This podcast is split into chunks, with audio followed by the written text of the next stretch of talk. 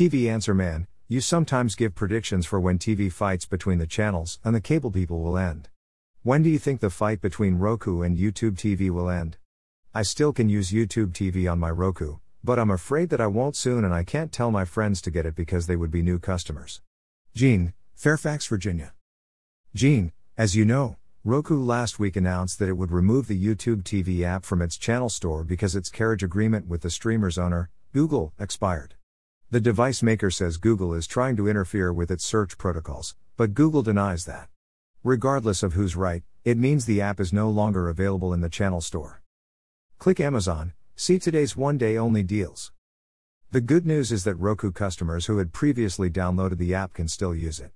The bad news is that if you accidentally delete it, you won't be able to download it again.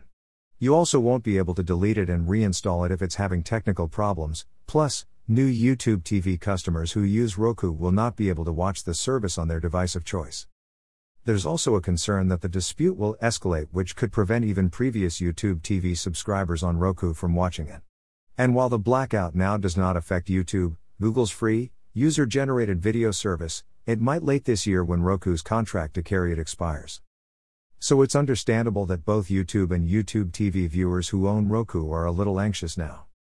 I wish I could alleviate those tensions, but I don't see this fight ending before late this year when the companies are likely to negotiate the next contract for YouTube. Roku is earning a reputation for being particularly prickly in these carriage battles.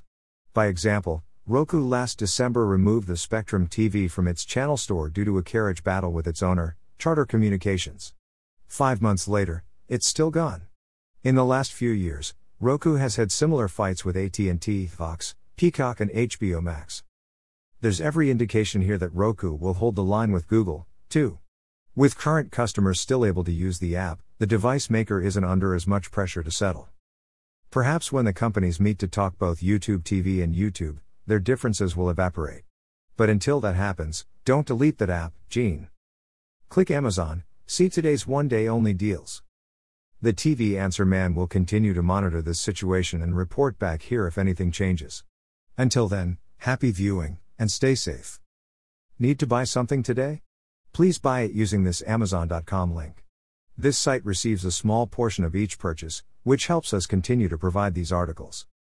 Have a question about new TV technologies?